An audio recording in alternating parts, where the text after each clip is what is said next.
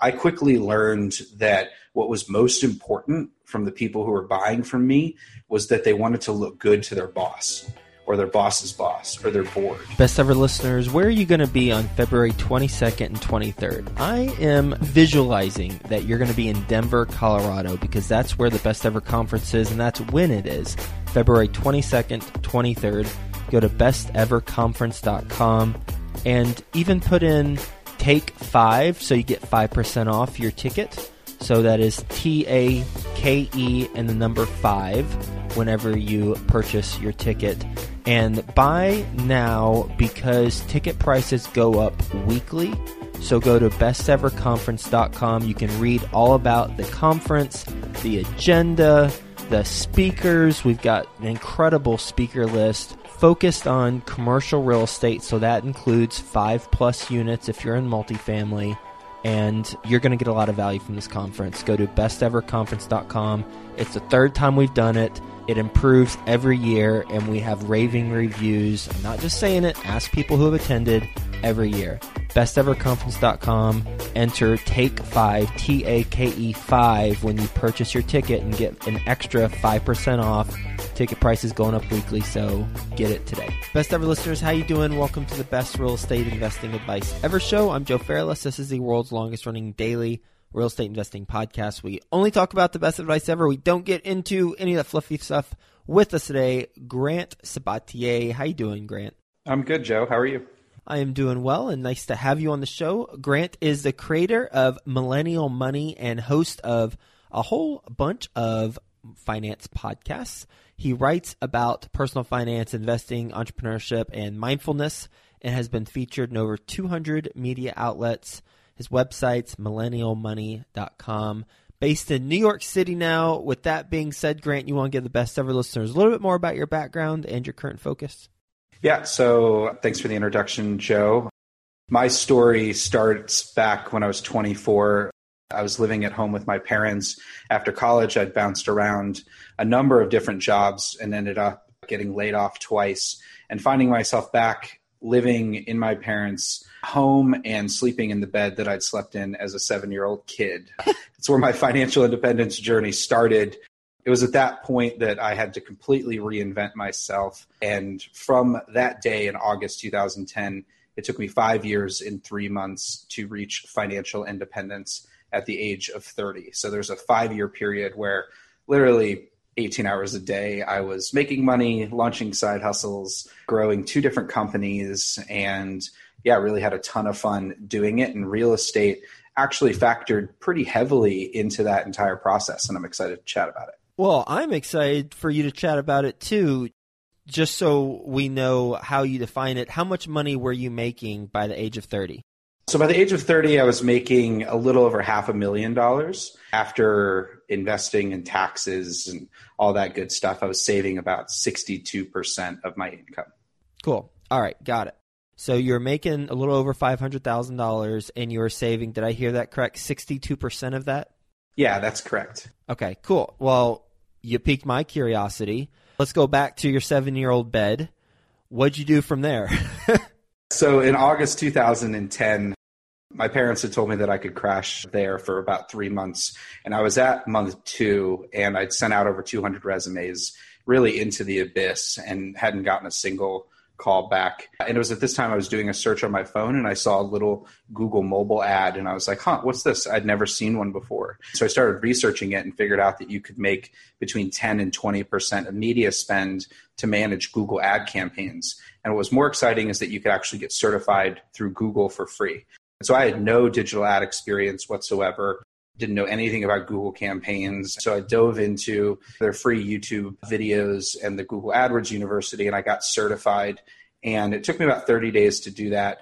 And I applied to a couple digital marketing jobs and ended up getting the first one that I applied to and was off to the races making $50,000. It was at that time where I was like, okay, I'm going to treat money very differently. I'm going to figure this out money is really essentially just a human invention. How can I really put all of my attitudes, all of my thoughts about money, all of my emotions, how can I kind of put them in a box and set them to the side and look at money as a philosophical concept, as something we embed so much meaning into. So I started looking at money from so many different angles and really fell in love with not only how it can change your life, but how to make money in really counterintuitive ways. And real estate factored in pretty heavily into this process.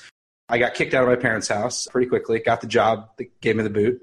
And I did knew. You, did, you, did you try to convince them to stay? I was ready to leave, uh-huh. but it was the first time I made proactive about it though. They kind of came up to you. it was kind of just a confluence of a couple of weeks where I was like, all right, you got to get out of here. I got my first paycheck and I was excited to start investing the money. And I was like, hey, if I could just stay here for free. Yeah. But it was short lived. Get out of here, uh, kid. Okay. yeah, absolutely. So the best decision that I made was to move into the cheapest apartment that I could find. Mm-hmm. So I'd moved to Chicago. That was where the job was. I got settled and I found a $700 a month apartment when all my friends were living in 1,500 to $2,500 a month apartments, I found literally the cheapest apartment that I could find that had two bedrooms. I needed two bedrooms because I wanted to have a little office and bad area.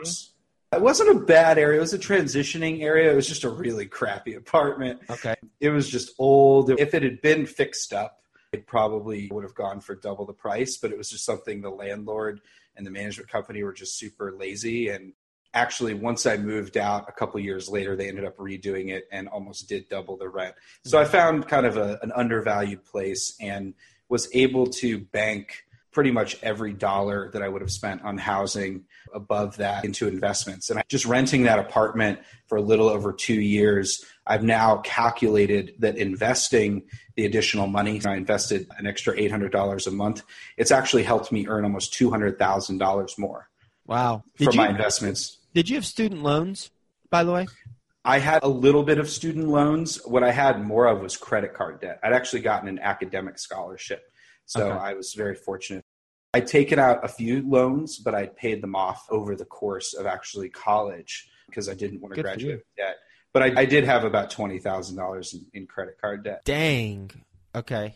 I was certainly hedging there. But just the compounding impact of that one decision of renting the crappiest apartment I could, the one that my now wife, but then girlfriend, she literally wouldn't come over to hang out.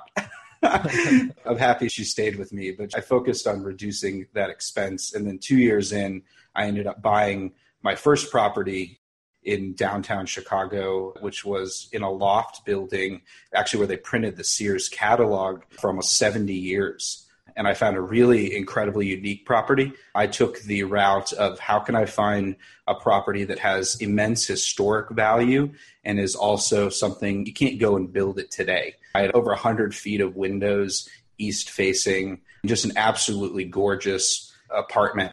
And I was able to buy it I looked specifically in the month of November and December because Chicago, when it's zero degrees, very few people are looking for properties. And I was able to find a guy who was, had been trying to sell it for a little while and he was desperate and he needed to get it sold by the end of the year. So I was able to lock in about $60,000 worth of equity immediately just on the purchase price. And then I bought a parking spot from him separately for cash I paid $12,000 for a $40,000 parking spot. And that got me into investing in parking spots, which is something I'd never scaled, but actually ended up being quite profitable from a real estate investment standpoint. What was the purchase price? Of the property in Chicago? Yep. $272,000. Okay. Cool. And this is a 2,000 square foot open loft, 11th floor, National Historic Landmark building. The only kicker was the assessments were incredibly high just because the head of the board, he was really conservative and they wanted to keep a million dollars in reserves at all time. So that was one of the kickers that ended up making it a little challenging to rent once I did leave the apartment. Okay. So yeah, that was a, a really great investment from a real estate standpoint.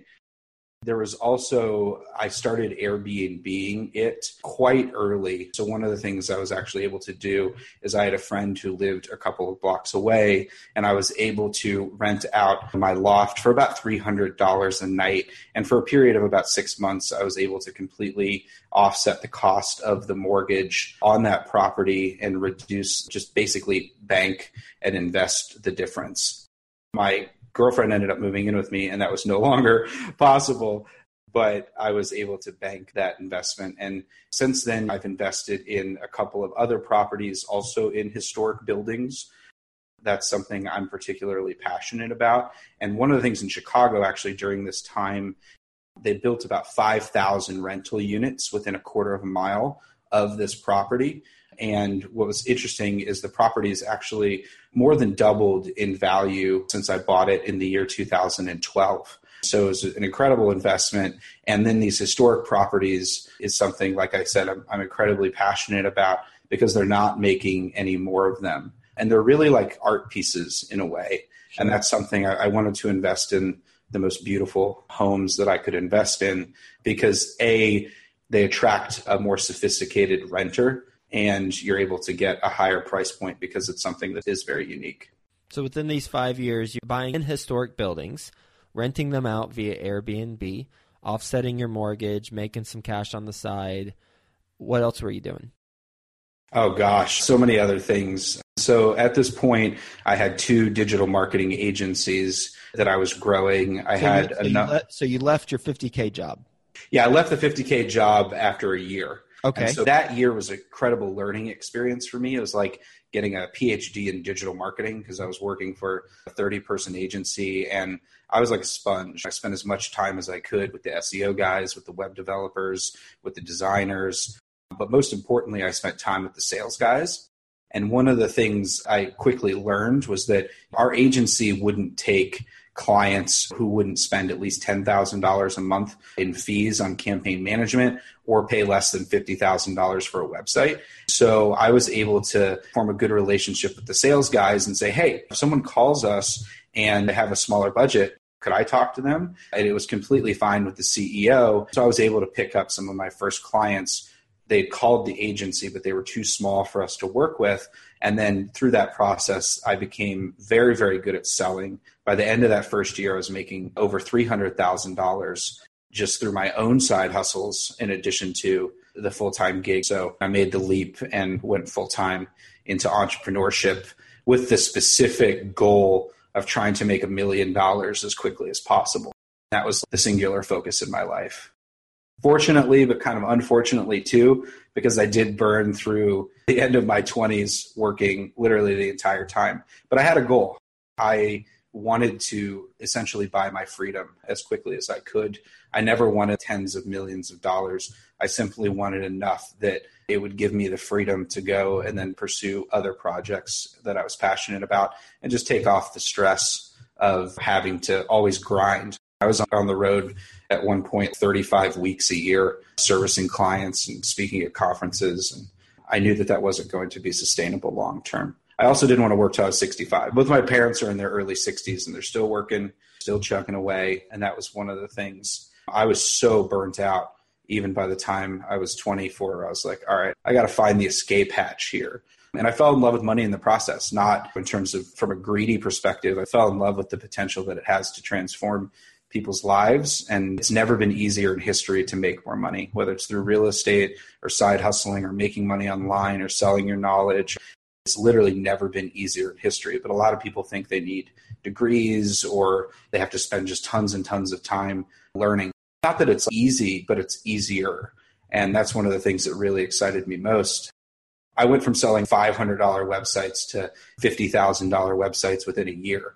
You know, I was really kind of hooked on hey, how do you sell the same thing to two different people, but get one to pay literally a hundred times more? How do you do that? Ah, great question. It really comes down to understanding the perception of the value of what you're selling. So I think a lot of people they think about making money the wrong way. They're like, I've got to be busy, I've got to spend all this time, I've got to even over deliver. And while delivering obviously value and over delivering is kind of one path to making money, I quickly learned that what was most important from the people who were buying from me was that they wanted to look good to their boss or their boss's boss or their board. So I focused a lot of my energy on helping my clients communicate the value of what I was doing and what they were doing through working with me all the way up the food chain. So I actually ended up spending an inordinate amount of time crafting emails that my clients could send to their boss, could send to their board, could send to their CEO, being like, here's what we're doing, here's how it's working out, here's the data, here's the new website. So when I sort of flipped it, and instead of trying to just sell my client and add value to my client, I made my clients look really good to their bosses. And that's when I realized that I was actually selling because a website's a website. But if you can get the director of marketing at a big law firm, if you can make them look amazing to the CMO and to the partners, that's a win win across the board. They're going to give you more business, they're going to give you more referrals. So I focused on increasing the perceived value of what I was selling. In addition to, you can sell the same thing to two people, but the person who has more money and more at stake from that thing that you're creating, they're obviously more likely to pay you more money as well. So I was able to go in really as a solo practitioner at first and be able to underprice big agencies using the pitch hey, it's me and my small team. We're able to move faster. We're going to over deliver and we're going to make you look amazing to your boss. So that that ended up being the secret sauce and I figured out kind of the art and science of pricing. And then sometimes you just got to shoot for the fences. And that was one of the things I did a couple of times. The first six figure engagement that I sold was literally a lead that had come through my website. And I just was like, I've got a lot going on right now. Hey, I'm going to try to make $100,000 on this website. And they bit. And that was something where if I had undervalued and underestimated and, and just not tried, I never would have gotten there. And then finally, the last thing is I spent a significant amount of time calculating my actual real hourly wage. And this is one of the things a lot of people don't understand is even if you're making $200,000 in your full-time job but you have to travel all the time, you have to spend time decompressing from work, you actually are spending a lot more time on your job than you probably realize. And when you divide those number of actual hours that you're spending into your salary or your paycheck, I did this with one of my friends. He was making over $300,000 as a management consultant. And when we actually ran the numbers, he was making $37 per hour because he was on the road so often. He quit his job a couple weeks later and then moved into a less paying job that took less time. So his actual real hourly wage almost doubled. And he was a lot happier. So a lot of people spend significant amounts of time trying to make money when they could move to a job making less money, but they'd actually free up more time. And then the final thing is once I realized that a vast majority of companies are really just legal Ponzi schemes, it's like they're built so the person at the top makes the most money.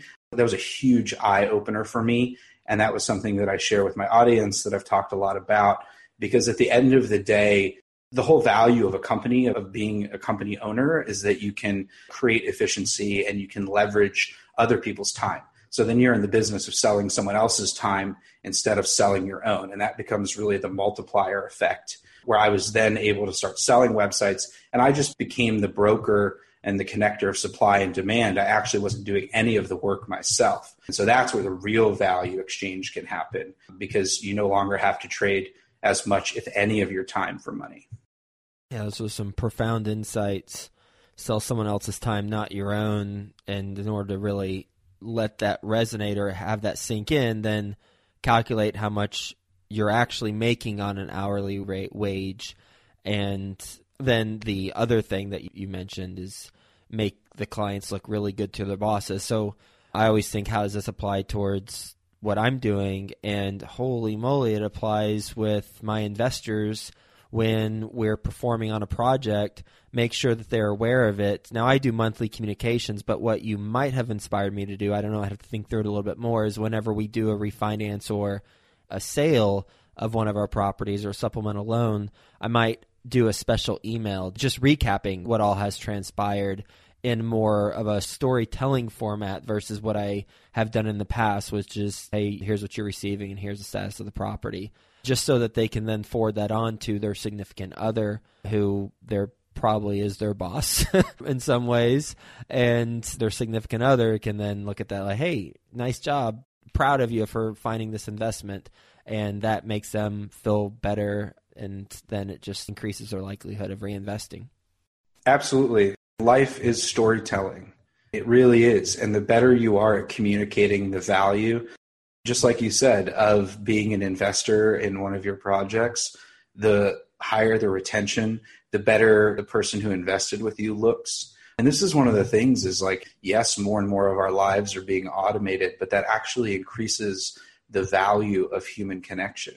And you have to think that the written word has only existed for a very small amount of the time that we've been humans. A vast majority of the time we were telling stories. It was communicated. It's literally wired into our DNA. So the better you are at telling stories and communicating that value, the more seamless that it is, the better people feel, the stronger the connection. One of the things that I've done in a lot of my writing is the more open and vulnerable I am, the bigger the audience grows, the stronger the connection. When I make a mistake with money, I talk about it. You know, I'm open about it. And that's one of the things probably a little more difficult to do when you have investors, but you could be like, hey, here's a mistake that I made too, because actually people connect with those human mistakes because it creates a level playing field. Everyone likes to see the human side. They don't just want to see all fluff, all plump, all positive storytelling as well. And I think that was important too when I was selling when I messed up, I owned it. When I made a mistake, I owned it. And sometimes even leading with that and then giving the good story became a pretty effective process. And we'll get into one of those mistakes, but first, what's your best real estate investing advice ever? Oh gosh, try to live for free as long as you can. And there's a number of ways to obviously live for free. You know, you can say your parents, but no one wants to do that. The easier way is when you're, especially when you're young, live in your closet, live in the basement, live in a spare room, rent out the other rooms for as long as you can. Nothing is forever. That's one of the big mistakes people think. It's like, oh gosh, my living situation sucks. I don't want this. But be uncomfortable for a couple years so you can bank the difference because every single dollar that you save today is worth significantly more than a dollar you're going to save in five years. So try to save and invest as much of that money as you can, whether it's through living with someone else or through house hacking, all the different forms of house hacking that are out there, or even house sitting. Some of the best investors that I know, they're flexible and they go from city to city and they house sit and they live for free. So the average American spends most of their money on housing. That's the biggest expense. And so if you can keep that as low as possible or even make money from it and bank the difference, you're going to be better off than 99% of the people out there. We're going to do a lightning round. You ready for the best ever lightning round?